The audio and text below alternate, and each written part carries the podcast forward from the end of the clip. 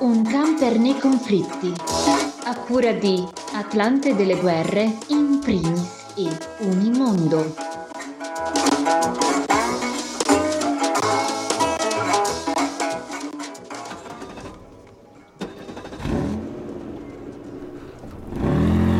Benvenuto o benvenuto a Un camper nei conflitti realizzato con una collaborazione di Associazione Culturale in Primis, Atlante delle Guerre e dei Conflitti e Unimondo, un podcast settimanale che si pone l'idea di raccontare cosa accade nel mondo con approfondimenti dedicati alle notizie di esteri che spesso sono trascurate nei grandi media internazionali. Io sono Francesco Zambelli, con me in studio Raffaele Crocco. Buongiorno Raffaele.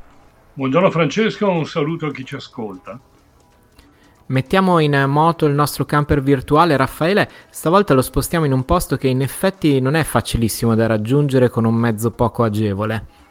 No, direi di no, infatti oggi andiamo in Kashmir, territorio dell'estremo nord-ovest dell'Himalaya, che resta al centro dello scontro politico e militare tra India e Pakistan, ma che è anche motivo di tensione con la Cina. Pechino infatti non riconosce la supremazia di Delhi sulla regione e non le riconoscono nemmeno i milioni di musulmani che abitano in quella terra e si sentono molto, ma molto più vicini al Pakistan.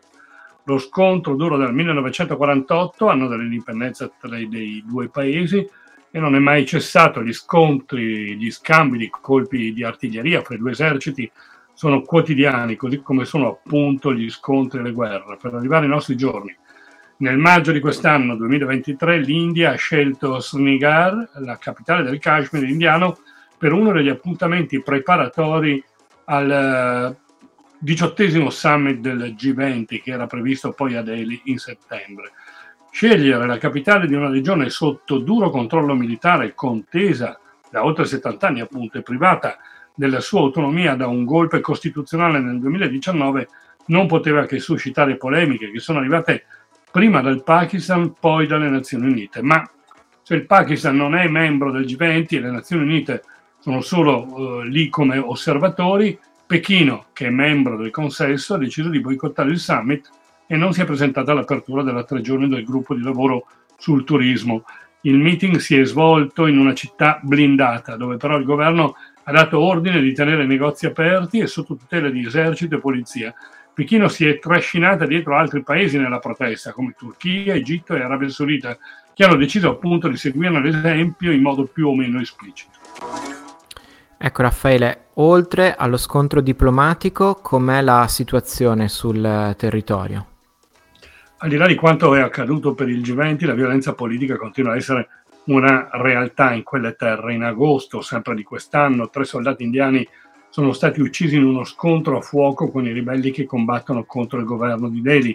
Da mesi le autorità locali stavano rafforzando le misure di sicurezza per il quarto anniversario della revoca ne parlavamo prima, quella del 2019, dello status speciale della regione, uno status di grande autonomia. L'attacco è accaduto durante un'operazione militare nelle foreste a sud di Kulgan, oltre a creare un pericolo costante nella regione e a fornire strumenti di polemica ai detrattori dell'India, la tensione continua e ha conseguenze interne al paese. Ne esempio la vicenda della famosa scrittrice indiana Arundhati Roy, contro cui è in corso un procedimento giudiziario in ottobre è stato reso noto che Roy e l'ex docente di diritto internazionale dell'Università Centrale del Kashmir, il professor Hussein, sarebbero colpevoli di commenti provocatori sul dossier Kashmiro durante una conferenza pubblica a Delhi nel 2010, quindi 13 anni fa. La regione contesa deve ancora anche fare i conti con i cambiamenti climatici. Alle forti piogge e inondazioni improvvise di inizio 2023 si sono succeduti a settembre, sempre di quest'anno, i picchi di calore più alti dell'ultimo secolo. Raffaele, proviamo a fare un passo indietro e provare a spiegare come mai ci sono questi scontri in queste terre. Sì, si tratta di un problema antico che nessuno sa o riesce a risolvere. Proviamo a chiarire le ragioni per cui si combatte. Sul dossier Kashmir le parti in causa sono tre, India, Pakistan e gli abitanti del Kashmir. Per India e Pakistan si tratta di una contesa territoriale. Per il Kashmir hanno combattuto tre guerre ufficiali nel 1947, nel 1965 e nel 1971. Poi c'è stato un intenso conflitto nell'estate del 1999, oltre a una lunga, continua serie di scontri minori e una sotterranea guerra per procura condotta nel territorio sotto controllo indiano da guerriglieri infiltrati da quello sotto controllo pakistano, detto Azad Libero Kashmir. Dal punto di vista del Pakistan, in Kashmir, una potenza occupante, cioè l'India, nega l'autodeterminazione alla popolazione musulmana sotto occupazione. Dal punto di vista dell'India, invece, una potenza straniera, il Pakistan, foraggia una ribellione e infiltra terroristi attraverso la linea di controllo, la frontiera di fatto tra i rispettivi territori. Dall'inizio di questo secolo tra India e Pakistan si sono alternati momenti di escalation della violenza e poi di relativa calma. Nel 2002 i, paesi, i due paesi che ricordiamolo sono potenze atomiche, quindi sono pericolose, hanno schierato gli eserciti in stato di massima allerta. Tra il 2005 e il 2008 hanno invece avviato il più promettente ciclo di negoziati dal 1947 però nel dicembre 2008 un attacco terroristico a Mumbai da parte di gruppi jihadisti che hanno basi in Pakistan ha bruscamente riportato il gelo. Benché nell'agosto 2011 siano ripresi i contatti bilaterali, le relazioni restano molto fredde e sul terreno dal 2014 sono frequenti appunto gli scontri di frontiera tra i due eserciti. L'attentato suicidio che ha ucciso oltre 40 militari indiani nel febbraio del 2019 poi ha rialzato la tensione e portato i due paesi sull'orlo di un conflitto vero. Grazie Raffaele, veniamo ora ad altre notizie di queste settimane e ci spostiamo in Australia. Sì, andiamo in Australia. Se ricordate ne avevamo parlato qualche tempo fa, c'era in programma un referendum costituzionale per dare finalmente voce e ruolo agli aborigeni. Bene, è stato bocciato, non ci sarà alcuna riforma. Il 55% degli australiani ha detto no. La riforma avrebbe creato, fra le varie cose, anche un ente consultivo denominato Voce, in grado di rappresentare le popolazioni indigene aborigene al Parlamento nazionale. Il primo ministro laborista Anthony Albanese aveva incluso questo referendum tra gli impegni della campagna per le elezioni, che aveva vinto nel maggio dello scorso anno, e si era detto anche fiducioso di un risultato positivo. Non è stato così. E infine, Raffaele, un anniversario a cavallo tra l'Europa e l'Asia. Questa volta andiamo in Turchia, dove il centenario della nascita della Repubblica Turca per volontà di Mustafa Kemal Atatürk è stata l'occasione per l'attuale presidente Erdogan di giocare la carta nazionalista e neoimperialista della sua nuova Turchia. Erdogan, al potere dal 2002, ha promesso di opporsi alle forze imperialiste e rivolgendosi alla tomba di Atatürk ha dichiarato il nostro paese è in buone mani, potete riposare in pace, avremo successo e vinceremo, nessuna potenza imperialista può impedirlo.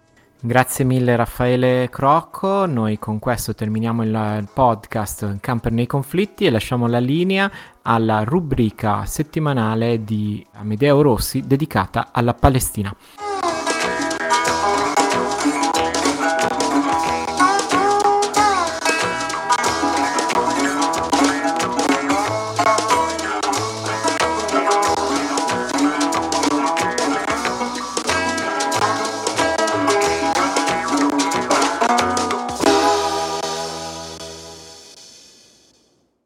Dopo la Nakba del 1947-49 e la Naksa nel 1967, il popolo palestinese sta subendo la terza pulizia etnica.